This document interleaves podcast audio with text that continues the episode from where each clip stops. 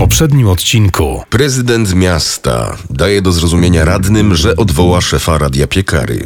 Tymczasem redaktor Kenrich przegląda listy absolwentów studiów medycznych i przyrodniczych. Na jednej z nich znajduje dane swojego szefa, Gabriela Kwiatkowskiego. Piekary Śląskie. 30 sierpnia, godzina 23.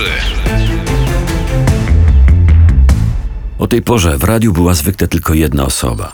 Prezenter wieczornego pasma imprezowego. Zajęty miksowaniem muzyki, nie wychodził ze studia. Kynrich podszedł do metalowej skrzynki wiszącej na korytarzu, wpisał swój kod i zdjął z haczyka klucz do gabinetu naczelnego. Wewnątrz panował niemal sterylny porządek. Sprawdził blat biurka, szuflady, stolik, parapet. Gdyby ktoś zadał mu pytanie, czego szuka, nie potrafiłby odpowiedzieć. Nagle zabrzmiał sygnał telefonu. Kenrich zdziwił się. Dzwonił do niego prezydent. Marcin, mówię ci to w zaufaniu. W poniedziałek odwołam Kwiatkowskiego. Nie mam innego wyjścia. Spodziewałem się. Od dawna go znasz? Kilkanaście lat pracowaliśmy razem. Mówił ci kiedyś coś więcej o sobie? Rodzinie, szkole, kolegach? Nie, to zupełnie nie w jego stylu.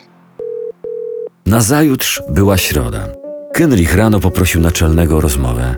W gabinecie jak zwykle unosił się aromat robusty.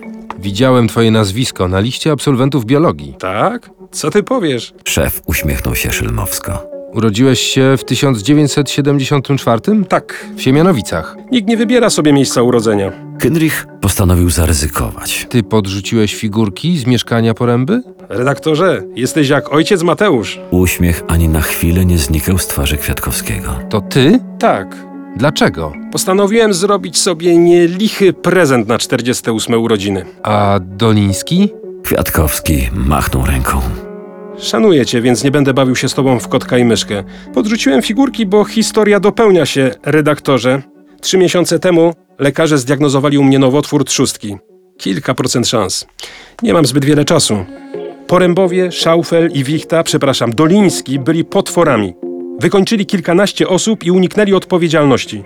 Gdybyś widział Barnasia w ostatnich tygodniach życia, zrozumiałbyś, że zło w odświętnym stroju maszeruje na czele parady zwycięstwa. Oni, czerpiący z życia ile się tylko da, a my wypalone wraki ze śmiertelnymi ranami w psychice. Jednym słowem, redaktorze, gańba! Umierali z pełną świadomością. Te ich miny.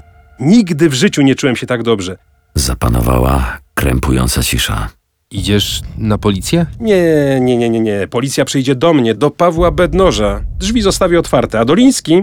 Doliński odegra jutro rolę swojego życia. Ostatni akt będzie należał do niego.